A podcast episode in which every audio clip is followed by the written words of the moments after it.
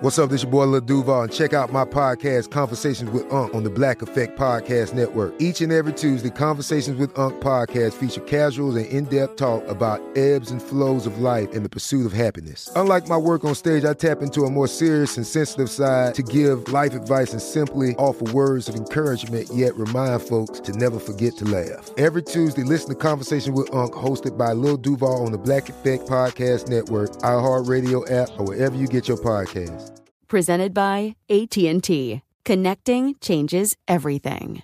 Today's episode is brought to you by Technically Speaking, an Intel podcast. When you think about the future, what kind of technology do you envision? Whatever the future holds, artificial intelligence will undoubtedly be at the heart of it all.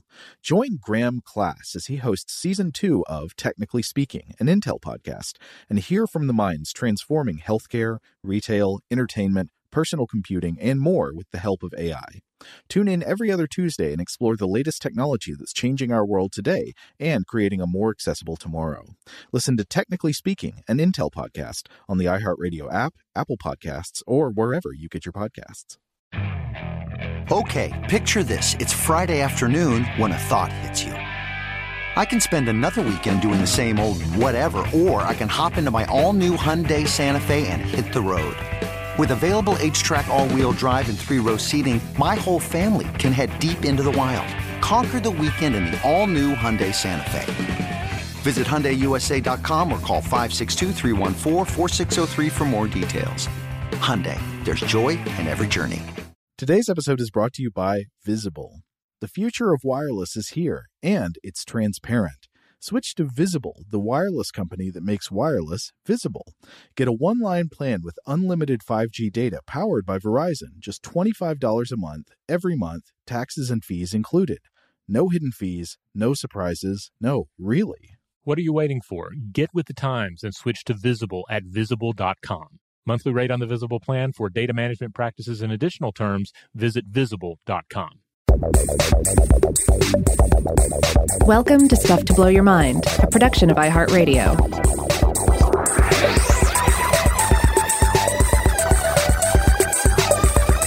Hey, welcome to Stuff to Blow Your Mind. My name is Robert Lamb. And I'm Joe McCormick. And today I wanted to start off by talking about something that may have come up in the past on the show before. I don't quite remember, but um, I don't think we've ever gone into great detail on it. So there is this popular chemistry prank that uh, that goes something like this: you you approach somebody with a petition or a public service announcement, uh, and if I could do the the Donald Pleasence like spirit of dark and lonely water voice, I would do this. But uh, just imagine it. Can you imagine? I'm I'm Donald okay. Pleasence saying this to you. What if I told you there was a household chemical present in more than 98% of homes in America, which is used as an, an, ingredient in everything from packaged foods to cleaning products to children's medicine, and yet this chemical has been proven to cause severe burns to the skin and mouth, can be lethal if it's inhaled, and is the primary constituent in acid rain? According to historical sources, this was the main ingredient in the poison that Socrates drank to commit suicide after his trial in Athens. It's so corrosive that it can eat holes in solid iron, and yet we expose our bodies to this chemical every time we have a cup of tea or take a shower. Studies have found that trace amounts of this compound linger in our decomposing bodies even for months after we die. It is so addictive that the average human cannot, at this point, survive more than a few days without receiving a dose. This chemical is called dihydrogen monoxide, and it has already been found in nearly every natural environment on Earth. And if we don't ban it soon, there will not be a single patch of the planet left uncontaminated. Now there are a million versions of this, but a lot of them will ask people to kind of sign on and be like, "Oh yeah, you know, we got to get this thing out of our out of our homes and all that." Yeah, because I mean, clearly we're talking about something that's a threat to uh, the children, uh, to America, uh, to life as we know it. And it's it's funny because when I think about this prank, I so obviously the joke is that what it's talking about is water mm. and so the, it's a joke that works on several levels for one it's an example of how even technically true statements can be extremely misleading without being put in the proper context uh, and I think it's also just used to sometimes suggest that people should get like better education in chemistry and the natural sciences, which, sure, you know, fair enough. Uh, I, I also wish I was better educated in chemistry. But I think it, uh, on the other side, it it does take advantage of something that is a totally justified anxiety that people have about chemistry in the natural world, and especially the modern world, because when we make decisions about deadly risks, about physical cause and effect, you know, our intuitions and our knowledge about how things work are, are, are strongly biased toward perceiving physical threats within what you might call like the Newtonian physical domain, like threats from big moving objects somewhere between the size of a pebble and a landslide. But especially since the Industrial Revolution, the world is also full of chemical threats that are really somewhat invisible in this respect. Like they don't really show up on the Newtonian physical domain. And so we've got some natural defenses against chemical threats like this. We've got our senses of taste and smell, and we have some aversion reactions in like our digestive system, our respiration system. Like sometimes you detect a noxious chemical and you barf or you start coughing or something. Our, our bodies can can help detect and, and reject things. But we all know by this point that there are, in fact, extremely dangerous chemicals that are essentially undetectable to our senses either because they have no strong smell or taste, or the relevant doses are, are, so tiny that we wouldn't notice them before it's too late, or because maybe they don't have an effect until they've had until you've had extreme repeated exposure or consumed lots of chemicals. We're going to be talking about one of the latter today. And so this is the kind of compound that we're going to be getting into, a, a chemical that has proven fascinating and very useful but also strangely dangerous depending on the context. A sort of doppelganger of water, the wetness of the shadow realm. Today, I wanted to talk about heavy water. And it is heavy, literally heavy. But I want to want to say this is not to be confused with hard water. Uh, so right. if you're out there listening, we're talking about heavy water, not hard water. Hard water is just water with a high mineral content. Oh, is that what it is? I, I think I literally didn't know that. Yeah, this is the one that like you know can can mess with uh, how your soap suds up, that sort of thing. Oh, okay. Uh, though some people like it because it makes their hair look good, right? Or at least they do they? yeah, so. yeah. I don't know. It's one of those things. I don't have a lot of uh, of experience with it, or really even knowledge of of hard water. So when you brought up this topic, I initially thought you were talking about doing uh, an episode or episodes about hard water, uh, but it's not hard water. Again, heavy water the washers in your shower will really rust after this episode. All right, so for the rest of the episode, we're going to discuss a few things that that we found interesting about heavy water, its role in the natural world and history, and maybe the question of whether you should drink it. Um, so, uh, at the molecular level, as we all know, regular water is made of two hydrogen atoms and one oxygen atom. It's H2O. And this trifold structure makes for a really amazing and powerful polar molecule that acts as a kind of master solvent that makes life itself possible. Every cell in your body depends on the particular chemical properties of this molecule. Without H2O, nothing in the organic world works. Now, heavy water is an alternative form of the same molecule which relies on a different isotope of the hydrogen atom known as deuterium. Uh, a normal hydrogen atom, also known as protium, just to distinguish it from deuterium, is composed of two subatomic particles. So it's got a nucleus that is just one single proton and nothing else that has a positive charge. And then orbiting that, it's got one single electron, which has a negative charge. Deuterium adds a third element to the mix. It adds a single neutron to the nucleus of the hydrogen atom. Uh, now, again, this makes it an isotope of hydrogen. An isotope is a is a version of an atom that has a different than usual number of neutrons in the nucleus. And a, a, neutron doesn't have a charge, but it does have mass. So an atom of deuterium is almost twice as heavy as an atom of no- ordinary hydrogen. Uh, deuterium is a stable isotope, and it is found in nature. It's not something that's just a product of the Industrial Revolution or of nuclear reactors or something like that. It's found all throughout uh, water in the solar system. It's found all throughout Earth's oceans. Roughly one out of every 6,400 hydrogen atoms in the ocean is actually deuterium. So, if deuterium occurs in nature, you might wonder, well, where does it come from? With most other elements, you can trace their origin to some form of nucleosynthesis within stars or during high energy events like supernovae. Uh, however, almost all of the deuterium found in nature is a leftover product of the Big Bang. These atomic nuclei are not generated by stars, or when they are, they're usually destroyed soon after they're created. They've been the way they are for 13.8 billion years. And on Earth, one major place to find hydrogen is bound up in water molecules. Uh, so, in most ways, deuterium behaves chemically the same as ordinary hydrogen. So, deuterium gets locked up into water molecules uh, and it just floats around there in the ocean. Uh, the technical name for a water molecule with deuterium in place of hydrogen is deuterium oxide or D2O. So, if you ever see D2O written out, that means heavy water, water molecule with deuterium instead of regular hydrogen. It's also sometimes called deuterated water, uh, but more commonly, it's just known as heavy water. Now, as I've said, in many ways, deuterium behaves just like protium hydrogen, and so in many ways, heavy water blends in with and behaves like regular water but not in every way. And a lot of what we're going to be doing in this episode is exploring some of the fascinating and historically relevant and weird differences between regular water and heavy water. That's right. So, uh, one good place to start here in the, the history of the discovery of heavy water is to go back to 1913. That's when chemist Arthur Lamb and Richard Lean of New York University tried to define the density of pure water. And they kept getting varying results, which ultimately paved the road for the discovery of isotopes. That's variant; those are variants of particular chemical elements uh, due to differences in neutrons, and then also the discovery of heavy water itself. And this is key because, because again, heavy water isn't something that's you know entirely man-made or anything like that. It's in water. It just constitutes one part in uh, four thousand five hundred.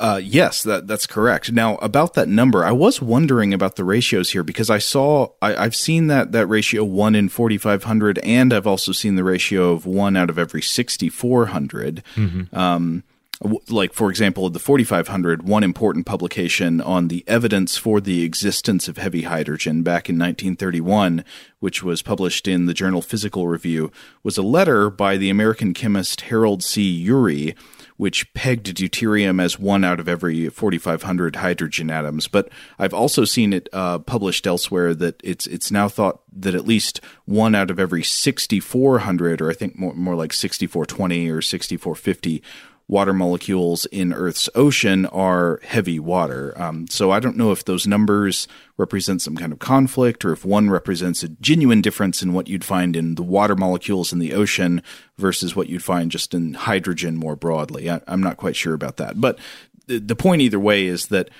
uh, is that deuterium is found in nature, but only in a in a very small proportion of hydrogen, and thus heavy water is found in nature, but only in a very small proportion. It's one out of thousands of molecules. Yeah, so it's kind of like if we had a like a cash only society and you had some heavy nickels floating yeah. around there, right? Where the nickel itself, like it's it's not it's not worth more. It's not. It's still just worth five cents and factors into the figuring that way. But you can imagine scenarios where extra heavy nickels in enough, uh, you know, if there are enough of them within a larger, uh, you know, amount of nickels, that could have an impact on things, etc. Or if you get into a situation, sort of as we'll discuss, where people are like, "Oh man, these heavy nickels are great. I've got to get more of them. Can I like sift them out of the existing uh, uh cash population out of the existing world nickels? Can I make normal nickels into heavy nickels, etc. That's very good. Yeah, and you could I, I would imagine you'd run into unforeseen problems if you suddenly decided you wanted to base your entire economy on heavy nickels. Yeah. Or, I don't know, maybe a third to 40% of your economy. Uh, that'll tie into something we get into in a minute. So I mentioned him just a minute ago, the, the American chemist Harold C. Urey. Uh, I hope I'm saying his name right. U R E Y. Uh, he, he's a very important figure in the discovery of deuterium. He usually gets credit, along with his collaborators, for proving the existence of deuterium uh, through spectroscopic experiments in 1931, and he received the Nobel Prize for his discovery in 1934. But uh, I thought it would be useful to just look at a couple of the physical properties of, of heavy water. So, one of the key differences between heavy water and ordinary water is that heavy water is literally heavier. Because of the extra neutrons in the deuterium, you remember a, a deuterium atom is almost twice as heavy as a regular hydrogen atom. Because of that, D2O is about 10% heavier than an equal quantity of regular water. And you might wonder, wait a minute, why only 10% heavier rather than double the weight? Well, remember, oxygen with eight protons and eight neutrons makes up the bulk of the mass of a normal water molecule. It's got oxygen and then the lighter hydrogen atom. So you're only increasing the weight of uh, two of the three atoms and the two smaller ones in the water molecule. So so it's 10% heavier and this results in some very interesting party trick potential. For example, regular ice always floats in water, but with deuterium, if you make a heavy water ice cube, it will sink in water because it's got a greater density than the surrounding water. Also, heavy water is more viscous than regular water. It's a little bit, uh, it's going to be a little bit more like a like a a, a jelly, and maybe not to a, a you know physically perceptible extent if you were to hold it in your hands, but it is more viscous which would probably have measurable effects if, say, the oceans were entirely made of deuterium. Yes, and this is this is a, a great question uh, that uh, that had been asked on the internet already. I think it originally showed up a, as a Quora question. Uh, what would the ocean be like if it was made out of heavy water? And uh, and is, is sometimes the case on Quora. Uh, you had a, a, really insightful answer uh, pop up. This one from Josh Velson, chemical engineering consultant for bio and petrochemicals, and uh, it, it, was such a neat answer that it was actually fe- featured on Slate as well. Uh, so I recommend checking that out. But but I want to touch on some of the main points that Velson makes. And I want to stress this would be if there was a magical instant change, you know, like snap your fingers. Now our oceans are just all heavy water. So it's not a realistic scenario, but it's one of those thought experiment scenarios that I think helps to underline what we're talking about here with heavy water and how it affects it would affect uh, you know various systems. So first of all, since any given portion of the water uh, um, out there in the oceans would be 10.6% heavier, uh, Velson says that anything swimming outside of its pressure zone would basically be instantly crushed. Now, we've discussed on the show before how if you take certain deep sea organisms and you bring them up into shallower waters, uh, you have some exploding effects that take place. And likewise, mm-hmm. if you take something from shallower waters and plunge it down into the depths, there can be a crushing scenario. But this just means that everything, uh, th- these sort of things would be uh, uh far more exaggerated. Yeah, I didn't even consider this, but so if the ocean is suddenly about 10% heavier it, at the molecular level, the pressure at the bottom of the ocean would also be a lot higher. So yeah. so you're suddenly down there and it's like a, somebody's just like put an extra backpack on you. Yeah, absolutely. Uh, also, uh, Velson says that everything floating in the ocean would displace more mass, so ships would need extra ballast to stay at the same level in a heavy water ocean.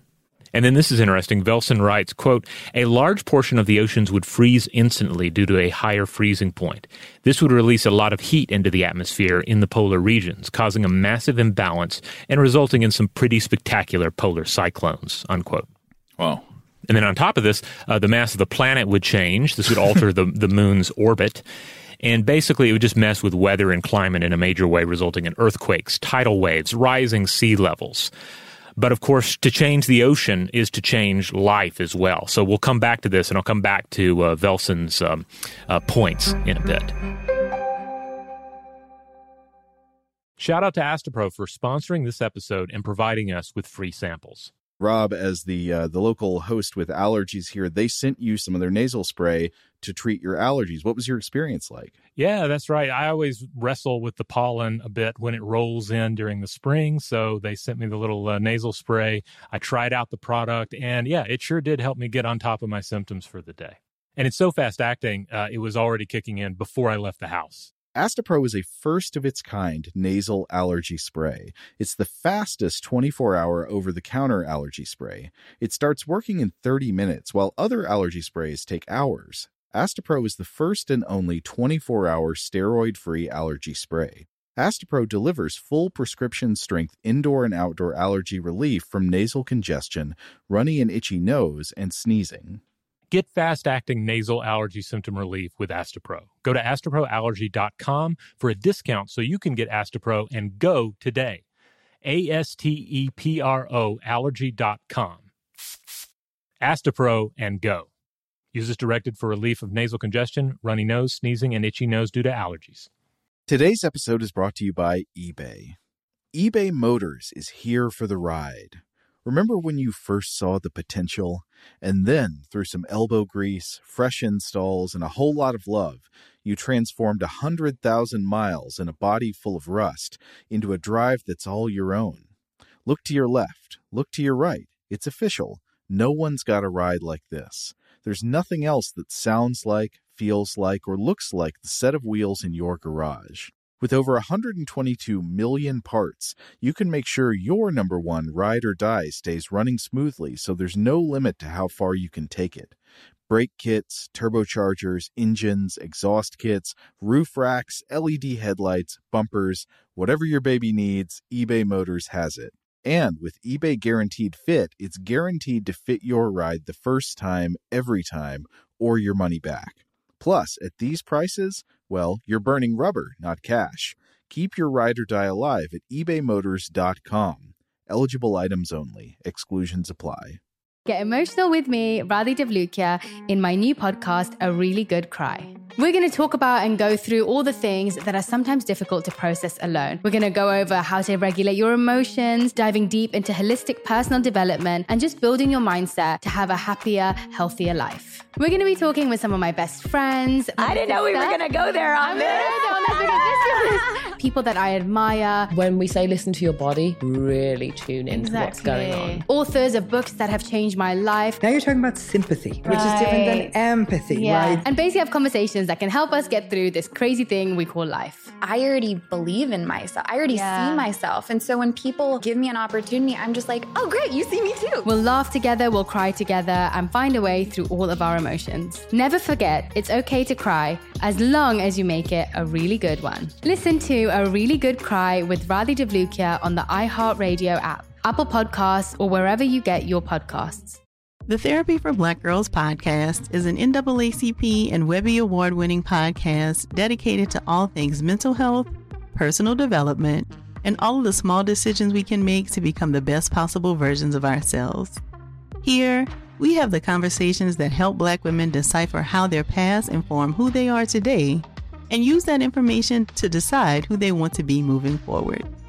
We chat about things like how to establish routines that center self care what burnout looks and feels like, and defining what aspects of our lives are making us happy and what parts are holding us back. I'm your host, Dr. Joy Harden Bradford, a licensed psychologist in Atlanta, Georgia, and I can't wait for you to join the conversation every Wednesday. Listen to the Therapy for Black Girls podcast on the iHeartRadio app, Apple Podcasts, or wherever you get your podcasts. Take good care, and we'll see you there.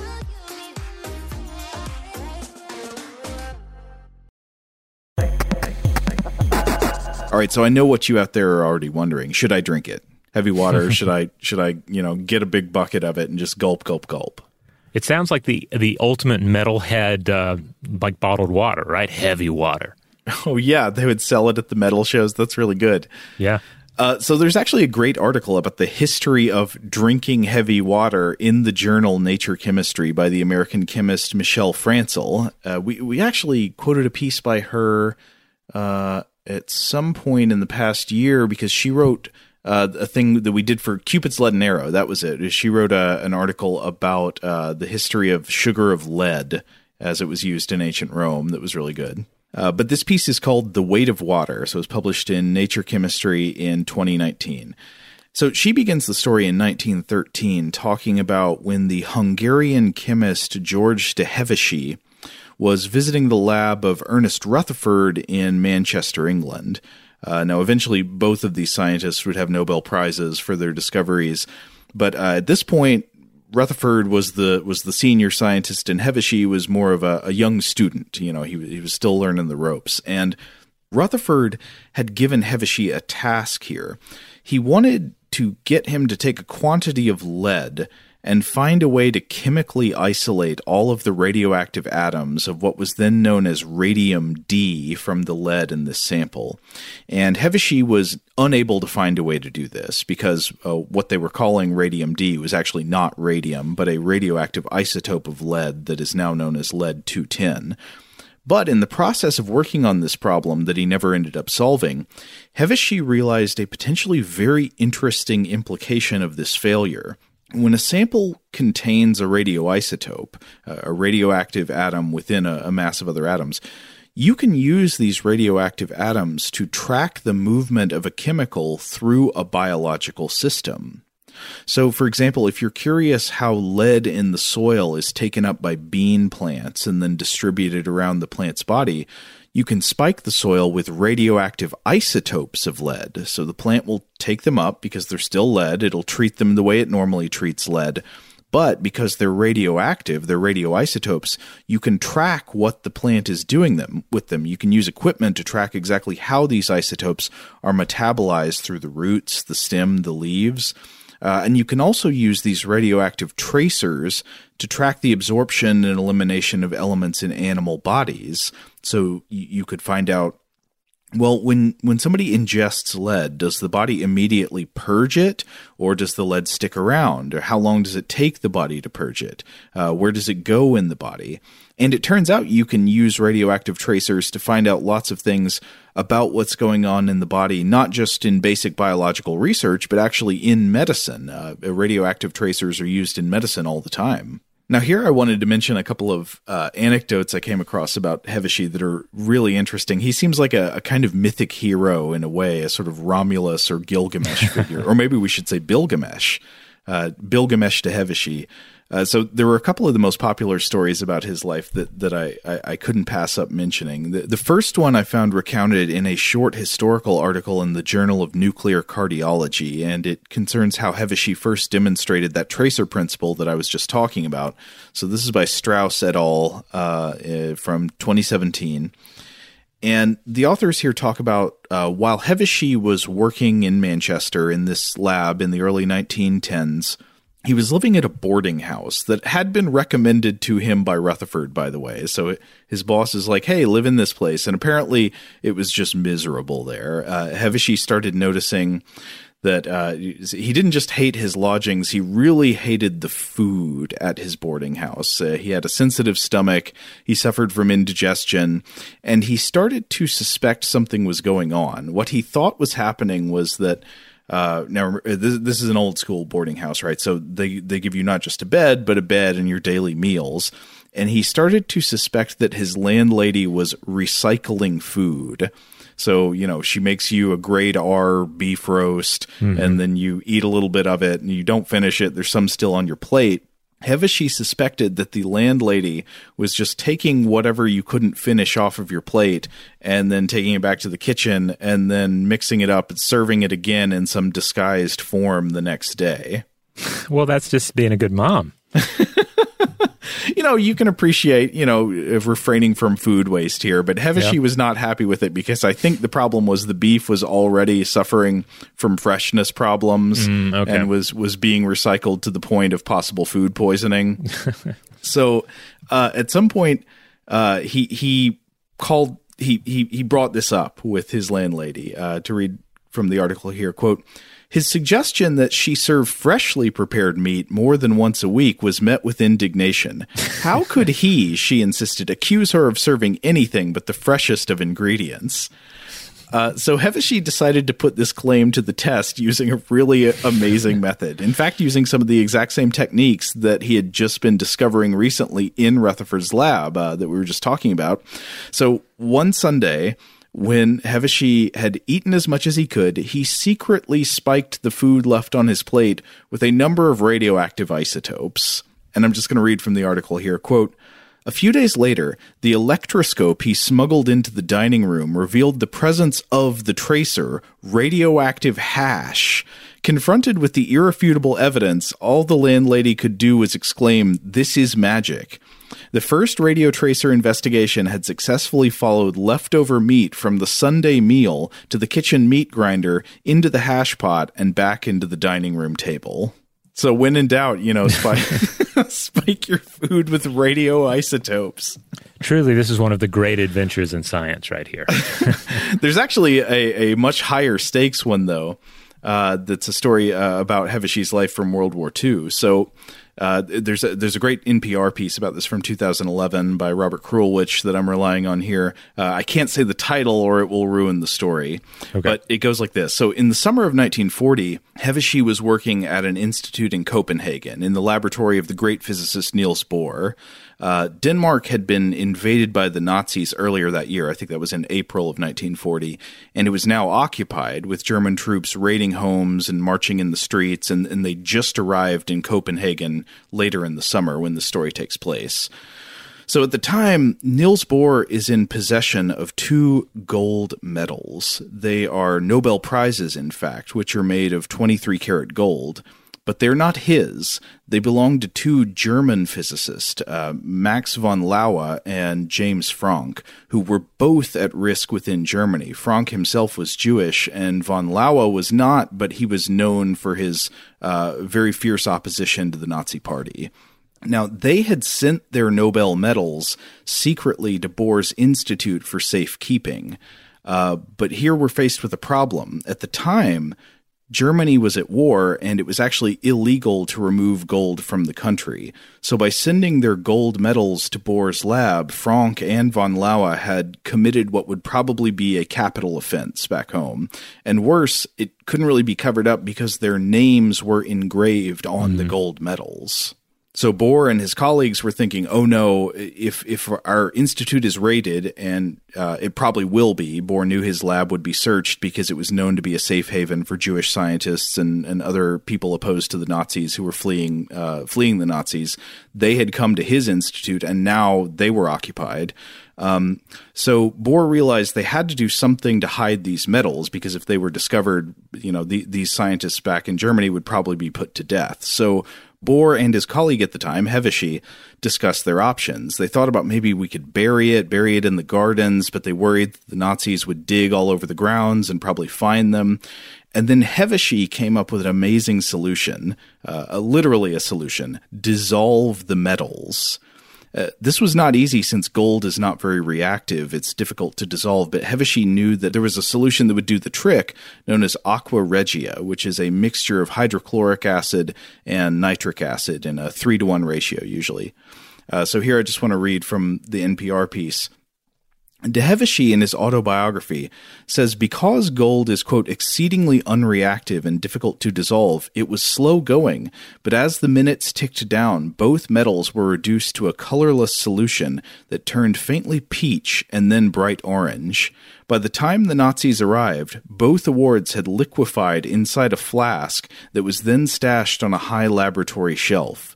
Then, says science writer and Radiolab contributor Sam Kean in his book The Disappearing Spoon, quote, when the Nazis ransacked Bohr's Institute, they scoured the building for loot or evidence of wrongdoing, but left the beaker of orange aqua regia untouched. Hevesy was forced to flee to Stockholm in 1943, but when he returned to his battered laboratory on VE Day, he found the innocuous beaker undisturbed on a shelf. And there's a codage of the story that's pretty interesting. So after the war was over, Hevesy again used chemistry to re-extract the same gold from the beakers, had that sent to Stockholm where it was reformed into new medals that were again presented to the original recipients. Huh, interesting. I mean, kind of unnecessary, I guess, that the same gold actually go back to create the, you know, the, the, the same awards, but still neat for sure it's got that magic thing, you know, people always want to like melt down a symbol of one thing and turn it into another. I guess in this case it was melting down a symbol of one thing and turning it back into itself, but still has some of the same kind of symbolic uh, weight there. Yeah, there is kind of a you know sitcom level um, circular motion to the whole thing, right? We come back at the end of the day, we still have the same awards again. They've been reformed into the same thing we're familiar with. Yeah, totally. But uh, coming back from from those a- anecdotes, uh, so so so now we got an idea of Hevesy the character, Hevesy the mythic hero. Uh, his life actually also ties into heavy water. So there was one day in Manchester in the early 1910s where Hevesy was having a cup of tea with the English physicist Henry Moseley. And at the time, Hevesy was pursuing his radioactive tracer experiments with plants, uh, the ones that I was talking about earlier, like the bean mm-hmm. plants, and seeing how they take up lead and, and all that. Uh, so the idea was again that you could learn how elements from the soil are metabolized in plant bodies by studying this with, with radioactive tracers. And apparently, Hevesy and Moseley were getting all riled up about this idea, and Hevesy posed a question about whether it would be possible to ever mark the water molecules in a cup of tea with some kind of tracer that could track those molecules throughout the human body. And at the time, they did not know of a way to do this with water molecules, but a couple of decades later, chemistry would come around with an answer in the form of discoveries by Harold uh, Urey, which we talked about previously, of heavy water. So, not long after the existence of heavy water based on deuterium was confirmed in the lab, a number of world class scientists decided, well, to hell with it. You know, let's let's put it in our mouths and see what happens. yeah, it was a it was a different time of experimental uh, regimes. And it's also funny because if you read the scientific papers of the time, uh, often they're just like a paragraph long. They're just like, here's what we did, here's what it tasted like, nobody died. So in the year 1934, Harold Urey sent George de Hevesy a sample of water that had been enriched to 0.5% deuteration. So remember, 99.5% of this water is still the regular stuff, but this would nevertheless represent a much higher concentration of heavy water than a normal glass.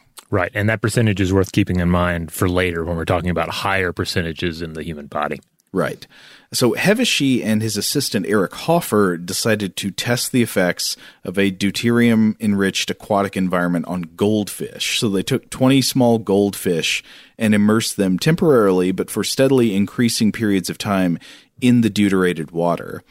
Uh, and so to read from Francl here, quote, the overcrowded goldfish rapidly exchanged water with the deuterated water in the bowl, which became measurably less dense.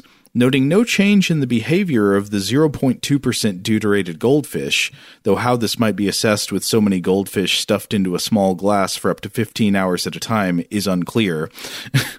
Hevesy apparently concluded it was safe to drink the heavy water and proceeded to run the experiment he'd described to Moseley 20 years before. so the the rationale here is okay, it seems good enough for a goldfish, good enough for me. I'm going to try it too. Well, I, but I like that Francl brings up again, like I, I it's not exactly clear how they were judging what the effects on goldfish were, given that they were like cramming lots of goldfish into a very small container of water. Yeah. I guess they observed that the goldfish were not dead. Right. I, I mean, if you're looking for them to like die instantly or explode or something, yeah, so it's not clear exactly whether Hevesy or Hofer did the drinking, but one of them did, and uh, they consumed a couple of the samples. They collected the heavy water from the drinker's urine, distilled it, and measured its density. And uh, uh, about 20 minutes after the chugging, deuterated water started showing up in the urine. And in this experiment, Hevesy and Hofer found that the average molecule of swallowed water lingers in a human body a lot longer than it lingers in goldfish. In humans, the metabolic half life of a dose of water is about nine days, according to this test at least. But the big question, I guess, is were they okay? Well, if not, they didn't report anything. There was no sickness, also no notes about what the water tasted like. So after Hevesy and Hofer published their paper on deuterium as a tracer for water in animal bodies, another professor decided to follow up by by addressing the question of toxicity head on. Now, obviously, whichever one of the, uh, the, the the H's drank the heavy water was all right, but this was in an extremely diluted form. It was a small amount of it. A professor named Klaus Hansen of Oslo University performed a toxicity test on himself in front of an audience, including the press and a bunch of medical professionals uh, with equipment standing by, like stomach pumps and stuff. And uh, Hansen swallowed what Francl characterizes as a quote scant teaspoonful of heavy water. Now, it turned out the life support equipment was not needed. Hansen was fine, though he did report what he called a dry burning sensation after swallowing. Um, and then uh, Harold C. Urey at Columbia University and his colleague uh, Gino Failla decided to follow up on this by staging a blind taste test. So this is going to be like the Pepsi challenge, but for deuterium. Uh, and they, they published the results in 1935 in a paper called Concerning the Taste of Heavy Water. As I mentioned, sometimes papers were very short back then, so I can actually just read the entire second paragraph of, of their paper here. All Quote, right, tasting notes for heavy water. Right. Okay. So here's what they said. In order to make the experiment as objective as possible, a third person in a different room prepared the samples to be tasted. Each of us was then given two identical watch glasses, one containing one cubic centimeter of ordinary distilled water, and the other the same amount of pure heavy water, especially prepared for biological experiments. One of us kept each sample in his mouth for a short time to make sure of its taste, then spat it out. The other repeated the same procedure, but swallowed the water. Neither of us could detect the slightest difference between the taste of ordinary distilled water and the taste of pure heavy water. It might be mentioned in this connection that one cubic centimeter of water is not too small an amount to taste properly, since both of us could detect plainly the characteristic flat taste of distilled water in both cases. It may be concluded, therefore, that pure deuterium oxide has the same taste as ordinary distilled water. Okay.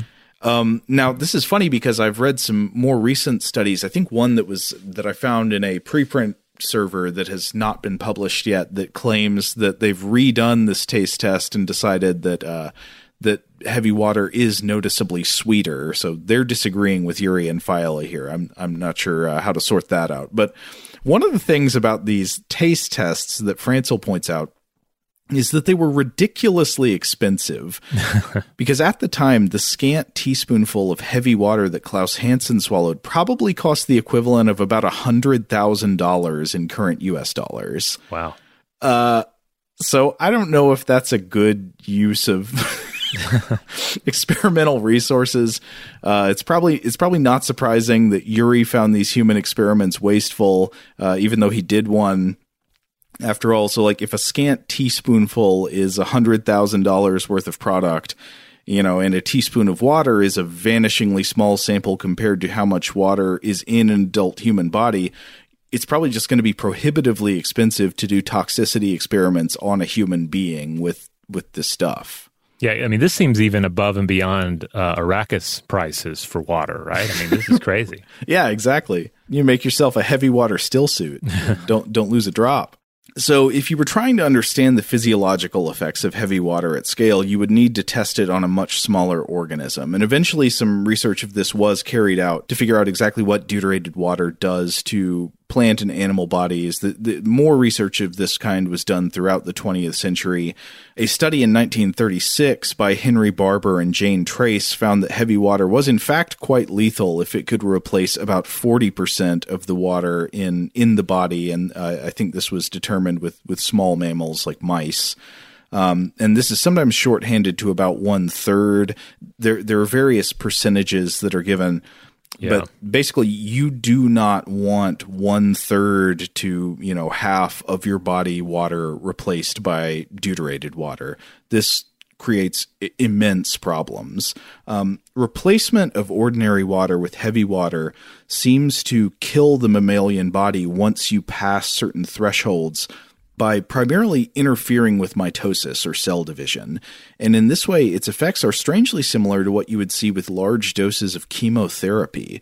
Metabolism slows down, and cells stop dividing and reproducing. And this can lead to, of course, sterility in, in the reproductive system, uh, but also interior degradation of the function of multiple organs throughout the body and a kind of cytotoxic collapse before death. Uh, the chemical principle that's responsible for this is known as the kinetic isotope effect. So I'll, I'll, try to do the simple version as best I understand it. Again, deuterium is chemically pretty much the same as regular hydrogen. It's got the same charge, the same proton and electron. But because of the heavier nucleus, um, even though it will usually engage in the same chemical reactions, there is a tendency for the changes in the isotopic composition to affect the rate of chemical reactions. So even though D2O is chemically a lot like regular H2O, its heavy hydrogen forms stronger bonds with the oxygen atoms in the water molecules than regular protium does, and this means it's harder than usual to break up heavy water molecules into their constituent parts, which in turn means lots of chemical reactions happen more slowly. And this starts to consistently slow down chemical reactions throughout the body if you replace too much of the water in your body with D2O. If there's too much of it and chemical reactions reactions get slowed down too much, all hell breaks loose. Cells don't divide, and there, there's a kind of there are kinds of systemic collapse that that just come from this. So heavy water makes for a very strange and pe- peculiar type of poison. You know, from everything I've been reading, it's something that is usually harmless at doses of even probably a glassful. But if you can really load somebody up with he- heavy water to the extent that it replaces somewhere between 25 and 50% of the water in their body, it will absolutely kill them in a horrific way.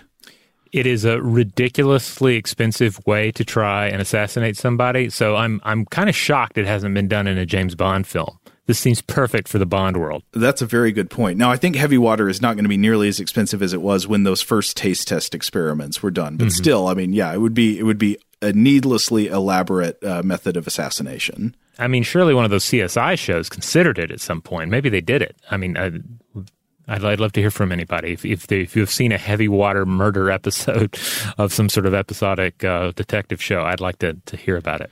Well, this does tie into one particular example that Francl cites in her article. Uh, that uh, no one was killed, fortunately, in this example, but there was an instance of of heavy water poisoning. Though the heavy water turns out to be not necessarily the uh, the important part of the story.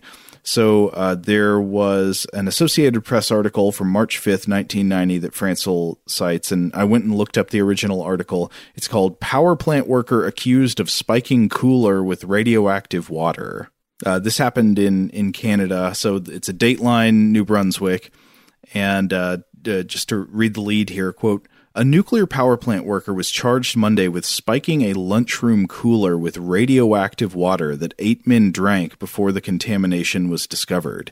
The eight who drank the contaminated water last month at the Point Lepreau plant have, have a slightly higher chance of getting cancer, officials said, but are in no immediate health danger. Uh, and the article goes on to characterize this as probably some kind of practical joke gone awry. It does not seem like a very good joke. Again, no one died immediately from this, though the person who spiked the water was charged w- with a crime. Uh, and this does tie into an interesting misconception, which is that heavy water is naturally radioactive. And heavy water, it, it's not. Deuterated water is not naturally radioactive unless it's been made radioactive by, say, by, for example, like being the coolant around a nuclear reactor. Um, now, water with hydrogen 3, remember, uh, heavy water is uh, the kind we've been talking about is with hydrogen 2, deuterium. Water with hydrogen 3, also known as tritium, would be another story. It is definitely radioactive in all its forms, but far, far less common in nature. So if you were to drink heavy water, it would not naturally be a radioactivity risk. It would be this poisoning risk if you drank enough of it and it, it replaced enough of the water in your body. Right. And, and that kind of brings us back to that Velsen uh, uh, Q and A that was published in Slate that I mentioned earlier. You know, you re- instantly replace the the world's oceans with heavy water. We have these immediate concerns, uh, but then obviously that water is going to make its way into organisms. And so Velson writes, you know, that basically the, the biological concerns here would start out uh, milder. You know, it'd be more about bloat and weight, lower blood pressure. But by the time you reach like the 25% heavy water mark in, uh, particularly in humans, we would be just uh, irreversibly sterile. And then certainly by the time you hit that 50% point, I mean, that's, that's definitely in the fatal zone. Uh, so, you know, Velson writes that, you know, that heavy water makes uh, uh, eukaryotic cell division impossible due to the impact on the uh, my, mitotic spindle. So most multicellular eukaryotic life would just snuff it, extinct within a few years. Yeah, I was looking at some uh, some possible exceptions. There are interestingly uh, organisms that are heavy water tolerant or much more heavy water tolerant than other organisms. Uh, so prokaryotes, I think in general, are more tolerant of of being exposed to deuterated water than eukaryotes are. Uh, right. Bacteria are going to be better off and maybe they could just like you know re-evolve new complex life forms in the uh in the deuterated world i wonder if they would be like slower moving life forms because the deuterated earth would just like have slower chemical reactions in general well, you know, I did a lot. I was thinking the same thing. So I was looking around a lot to find some examples or, you know, some sci fi uh, visions of what um, heavy water organisms might consist of. And, and I was not able to find anything, but I did find some, some stuff about the idea of, uh, of, of heavy water organisms that have, would would be cultivated for their use in magnetic uh, resonance studies, and mm. these were proposed back in the late 1960s. These would again be cultivated versions of natural world, world organisms that, um, in their heavy form, would not be found anywhere in the natural world. So, as proposed by Katz and Crespi in uh, in the journal Science back in 1966, there are various uses and products one could derive from their cultivation. Higher plants and even simple organisms, like you mentioned, uh, can resist uh, full um, uh, deuteration, but there are possibilities for other life forms. So, so, some of the main benefits here would be their use in studying uh, uh, heavy water isotopes, you know, following the path of hydrogen in biological systems.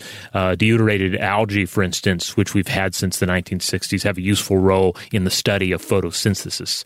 But um, yeah, I wish I could have found something about like the idea of the deuterated man, heavy water, heavy water elephants, or something like that. But uh, I didn't find anything. That's how we get Middle Earth. There's yeah. a sort of a re- uh, chemical uh, recycling event, and and and ended up there. Um, I did find one example that I was looking at. I, apparently, there's some kind of nematode worm that can survive hmm. and reproduce in almost pure, uh, pure deuterated water. Huh. Interesting. There's always a worm.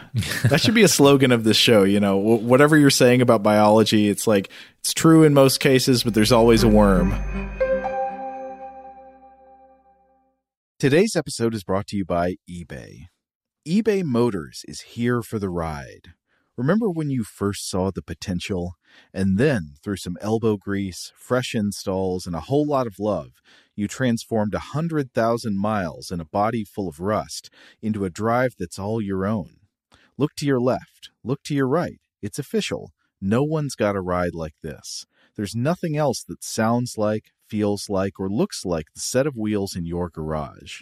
With over 122 million parts, you can make sure your number one ride or die stays running smoothly so there's no limit to how far you can take it brake kits, turbochargers, engines, exhaust kits, roof racks, LED headlights, bumpers, whatever your baby needs, eBay Motors has it.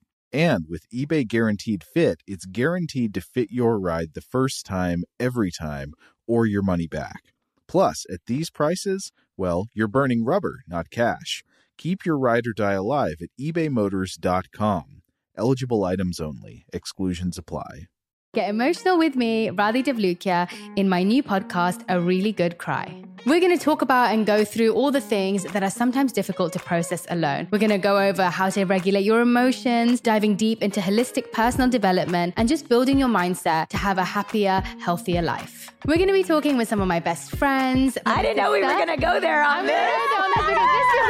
People that I admire. When we say listen to your body, really tune into exactly. what's going on. Authors of books that have changed my life. Now you're talking about sympathy, right. which is different than empathy, yeah. right? And basically have conversations that can help us get through this crazy thing we call life. I already believe in myself. I already yeah. see myself. And so when people give me an opportunity, I'm just like, oh, great, you see me too. We'll laugh together, we'll cry together, and find a way through all of our emotions. Never forget, it's okay to cry as long as you make it a really good one. Listen to A Really Good Cry with Radhi Devlukia on the iHeartRadio app, Apple Podcasts, or wherever you get your podcasts.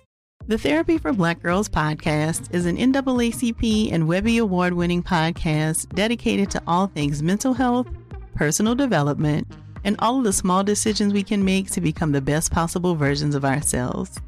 Here, we have the conversations that help Black women decipher how their past inform who they are today and use that information to decide who they want to be moving forward.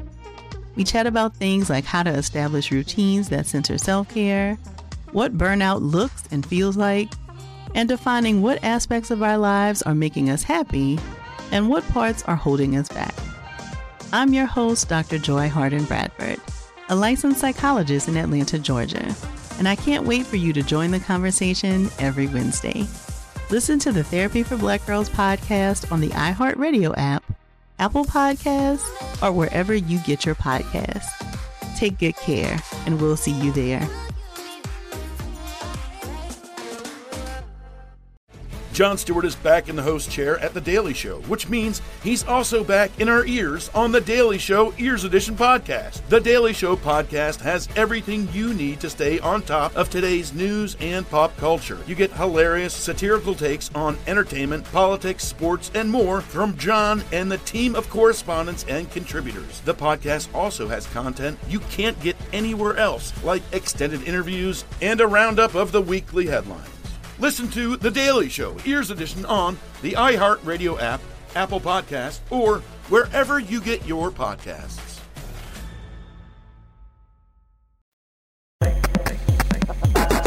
Now, there's another way that uh, heavy water has been very important, and that's in the history and development of nuclear technology, and um, in developing nuclear reactors, and in the history of the development of nuclear weapons. Yeah, this is all interesting. You know, looking at the the 20th century, certainly um, a, time in which our understanding of chemistry greatly evolved, and then of course we began to understand uh, nuclear fission as well. And scientists uh, around this time, so nuclear fission. Uh, this was uh, d- discovered uh, in December of 1938. Around this time, scientists began to realize that heavy water could be used as what is called a moderator. So, in nuclear reactors, a moderator slows down the neutrons to speeds at which fission can occur. Uh, it helps to create the conditions in which a true fission chain reaction can occur and keep going. So, a nuclear reactor using heavy water can make use of naturally occurring uranium rather than enriched uranium. Uh, because again, you can't just kick a bunch of naturally occurring uranium and produce an atomic blast. So basically, uh, scientists in Germany and in the UK they realized kind of early on what heavy water could potentially do. Now, an interesting wrinkle here is that the U.S. atomic weapons program ended up depending far more on graphite as a moderator than heavy water. But the Germans came to believe that graphite wouldn't cut it, so they focused on heavy water. Um, heavy water was obtained by um, electrolysis, and a leading facility producing it was Norway's uh, Vemork facility. So the French and the Germans both attempted to buy the entire stock. Uh, I think the Germans had purchased some, uh, but then uh, the, the, French and the Germans both were like, we want to buy it all. And aware of the military possibilities, Norway, which was at that point neutral, sold it all to France, and and uh, it was smuggled out of the country in 1940. That same year, however, the Germans uh, took Norway, and the plant became a military target for the Allies. Because, of course, the whole situation here is it's suspected that Germany is working on creating an atomic weapon. Right. And so the idea, and they didn't know exactly how things would shake out, but it looked at the time like heavy water might be a really crucial element in achieving nuclear weapons. Right. And so there was obvious, uh, like, terror among the Allies that, like, oh no, if they get their hands on too much heavy water, they could build a nuclear reactor that could potentially lead to weapons capabilities or whatever before we achieve them. So it's, it's again, it's a one ring scenario. It's like, you know, give us the weapon of the enemy, don't let them have it. Right. Yeah. So as a result, this facility was targeted five different times um, by the Norwegian Special Forces, by the RAF, by the British Army, by the U.S. Air Force, and by the Norwegian Resistance. And these were efforts, again, to try and prevent the Germans from developing an atomic weapon. Um, Operation uh, Gunnerside was of particular note. In this one, four Norwegian agents parachuted into the area. They joined up with four special agents, uh, special forces agents that had been deployed earlier uh, on a recon miss- mission, and they all attacked the plant, destroying the heavy water section of the plant and costing the Germans something like 500 kilograms of heavy water. I think these missions had no casualties, also. Well, the, these two missions that I mentioned here had no casualties. There was uh, one of the attempts um, ended up uh, uh, involving a plane crash, and the uh, the agents involved were executed mm. by the Germans. Yeah, but um, but this particular mission, I think, yeah, you're correct on. Uh, now, it would ultimately turn out that the Germans were not nearly as close as suspected, um, but this certainly put a dent in their efforts. Basically, the immediate demands of the war, combined with the um, the efforts uh, uh, by uh, resistance and special forces here, basically kept the nuclear program of the of Germany in a kind of preliminary stage. But of course, the Allies did not know this. They just they just knew that some effort was underway and it needed to be uh, curbed. Now, in more recent years, there are all kinds of interesting uses that have been discovered for deuterium and uh, and heavy water that might not have even been imagined early on, or maybe some of which were imagined early on, but nobody knew if they would ever be achieved. One of the examples that I was just recently looking at is this interesting idea of deuterated drugs. Apparently, mm-hmm. the first one of which was approved by the FDA in 2017, but it's an idea that's been around for a long time. Yeah, I think the first patent was granted back in the 1970s.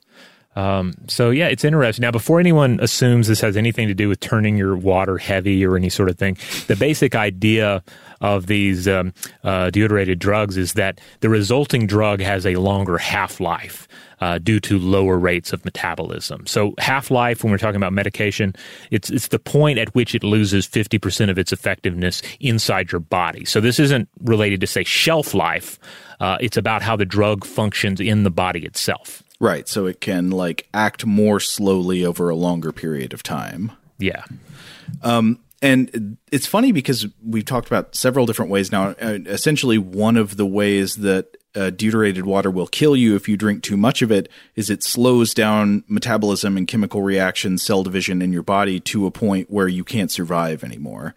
Uh, but there are more moderated forms of consuming heavy water that people have long speculated whether rightly or not. I mean, uh, this is still an open question as to whether there's anything to these ideas, but have speculated that well, maybe you could use this to slow down chemical reactions in the body in a good way, in a way that's actually desirable, such as in uh, life extension or you know human hibernation or things like that.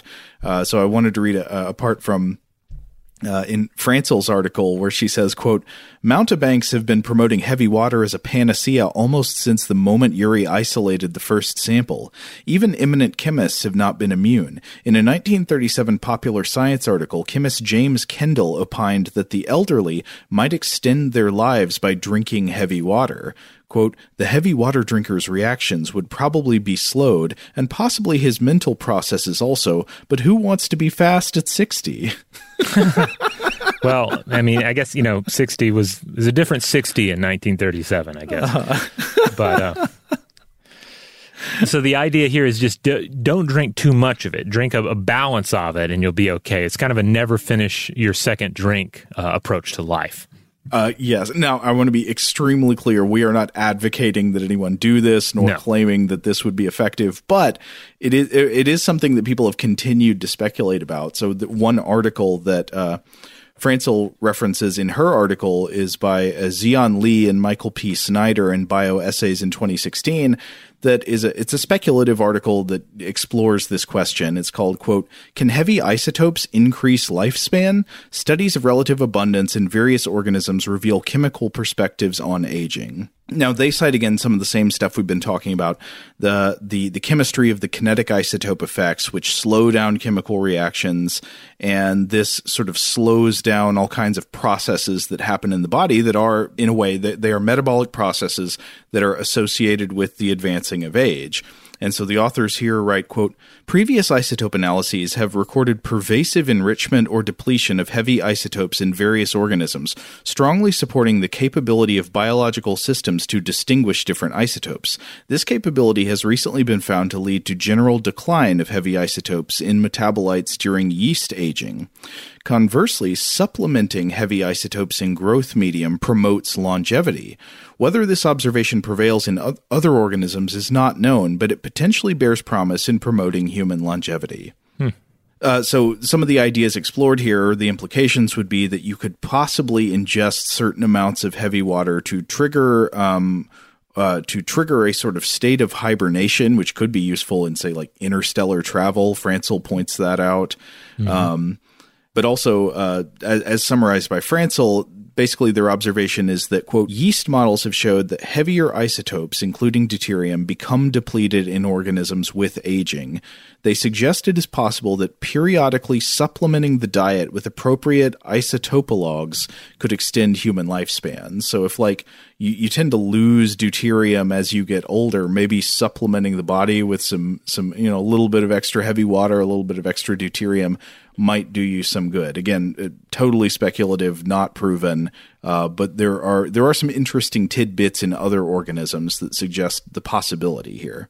Huh. So in the future, the idea of say heavy water supplements are possible, even if you end up having to buy them from Goop as opposed to your uh, anywhere else. Right. I mean, I guess the question would be like, is this going to end up being science based medicine, or is this going to end up being some some pseudoscientific miracle cure hawked on you know whatever conspiracy theory show? Um, but either way, it's going to be for sale. Now, an interesting thing I ran across, uh, Joe, was that um, apparently by, by you can look at Mars, and by looking at the ratio between deuterated water and normal water on Mars, scientists are able to get a better picture of how much water Mars lost in the past. Oh. So basically, the more heavy water present, which is harder to lose, then the more water you lost over time. So to come back to that uh, idea of like heavy nickels and uh, normal nickels mm-hmm. in your like personal Scrooge McDuck bank, if you were afraid that leprechauns were stealing your nickels, and leprechauns are incapable of carrying the, the heavier, heavy nickels, then you could go to your Scrooge McDuck uh, vault and you look in there and you count the heavy nickels, and you could you could determine how many normal nickels have been stolen by leprechauns based on the resulting ratio. That's really cool, and I love your analogy, by the way. Uh, but this does highlight the way that uh, even if uh, it turns out that you know, deuterated water is not going to extend human lifespans or anything like that. I think deuterium and heavy water will absolutely remain extremely important scientific atoms and molecules for, for research because they're a secondary indicator of all kinds of things. You can find out a lot about the world by looking at at, at heavy water content and how it behaves. Yeah.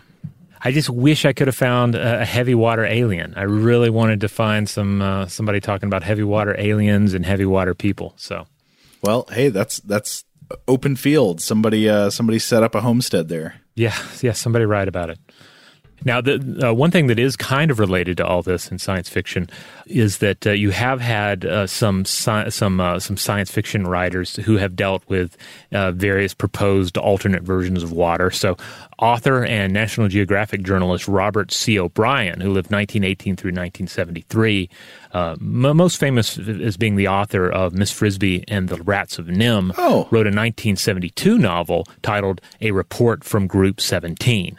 And it has a lot to do with Nazi plots and uh, a form of water that essentially brainwashes individuals. So, heavy water apparently might have played a role in this idea, along with this concept of polywater. This was a, a hypothesized uh, uh, polymerized form of water that would have been kind of like a syrup, you know, mm. again, more viscous. It doesn't actually exist, uh, but it also influ- the idea of it also influenced uh, Kurt Vonnegut's Ice Nine concept in Cat's Cradle. Oh yeah, and for those not familiar, Ice Nine, one of the great plot devices of all time. It's a it's a an alternate form of the water molecule that freezes at room temperature, and it can act as a seed crystal. So basically, the the premise is you drop this in a lake, and suddenly the entire lake will freeze at room temperature. Mm. It's it's bad it's bad and it doesn't exist. Uh, unlike heavy water, which is which does exist and is in you right now. Yeah, that's the interesting thing. Um, it's weird how reading about this, uh, and I, I, keep thinking about heavy water holding these uh, opposing ideas in my head at the same time. I guess it's like an exercise in scientific negative capability because I keep thinking of heavy water simultaneously as something that's natural, found in all the oceans of the world. It's in your body right now. It's going to be harmless at the levels that you ingest it, but also is like a horrific poison if, you know, if ingested in the wrong way. Yeah, I mean, of course, we we often have to think about that in, in, terms of a lot of different things, including just normal water, right? I mean, um, as well as like various household spices, um, you know, moderation in all things, right? I mean, that's what holds the world together, holds our bodies together. Just dealing with a without any you know, uh, you know, ethical interpretations of the statement, like there is a there is a balance, there is a chemical balance in all things, and that's kind of I mean that's kind of one of the big take homes of the chemical revolution. In addition to you know developing all these chemicals of life, and then also these chemicals of death uh, during the 20th century, you know, just our our our our sudden you know increasing understanding of just all of these little bonds that hold us together. Yeah, uh, extremely good point. One last thing I'll just say again don't start buying heavy water for life extension unless it's actually backed up by science. Correct. check, yes. check the research on that. All right. Well, uh, again, we would love to hear from everyone out there about heavy water. If you have any experience with heavy water, thoughts on heavy water, uh, or indeed, have you if you have read science fiction or had any kind of science fiction based thoughts uh, around heavy water organisms, we would love to hear from you. In the meantime, if you would like to check out other episodes of Stuff to Blow Your Mind, you can find us wherever you get your podcasts and wherever that happens to be. Uh, we just ask that you might maybe consider rating, uh, reviewing, subscribing. Uh, you know, those are things that uh, supposedly help out the show. Also, if you go to stufftoblowyourmind.com, that'll take you to the iHeart listing for this show.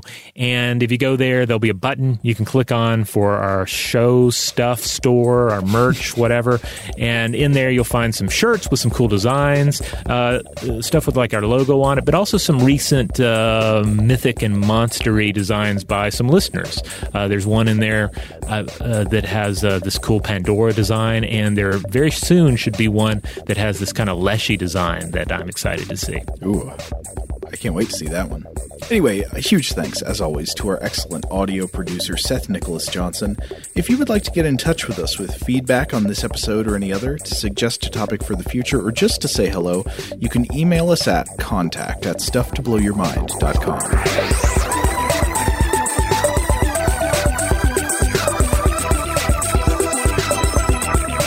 Stuff to Blow Your Mind is a production of iHeartRadio.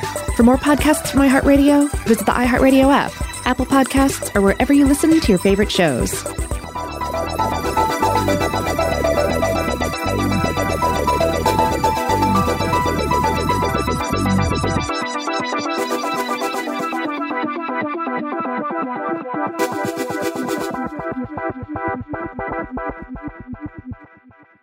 Today's episode is brought to you by Visible. The future of wireless is here, and it's transparent. Switch to Visible, the wireless company that makes wireless visible. Get a one line plan with unlimited 5G data powered by Verizon, just $25 a month, every month, taxes and fees included. No hidden fees, no surprises, no, really. What are you waiting for? Get with the times and switch to Visible at visible.com. Monthly rate on the Visible plan for data management practices and additional terms, visit visible.com. Get emotional with me, Radhi Devlukia, in my new podcast, A Really Good Cry. We're going to be talking with some of my best friends. I didn't know we were going to go there on this. People that I admire. When we say listen to your body, really tune into exactly. what's going on. Authors of books that have changed my life. Now you're talking about sympathy, which right. is different than empathy, yeah. right? Never forget, it's okay to cry as long as you make it a really good one. Listen to A Really Good Cry with Radhi Devlukia on the iHeartRadio app. Apple Podcasts, or wherever you get your podcasts. Hey, everybody, welcome to Across Generations, where the voices of Black women unite. I'm your host, Tiffany Cross. Tiffany Cross. Join me and be a part of sisterhood, friendship, wisdom, and laughter. We gather a seasoned elder, myself as the middle generation, and a vibrant young soul for engaging intergenerational conversations, prepare to engage or hear perspectives that literally no one else has had. Listen to Across Generations podcast on the iHeartRadio app, Apple Podcasts, or wherever you get your podcasts. A rested child is a happy child. Sleep Tight Stories is a weekly podcast that brings comfort and joy to families worldwide with calming bedtime stories. The stories are relevant to children and spark wonder without overstimulation, so they can fall asleep and stay asleep. Listen to Sleep Tight Stories on the iHeartRadio app, Apple Podcasts, or wherever you get your podcasts. For a bedtime routine you'll miss when they're grown, Sleep Tight Stories.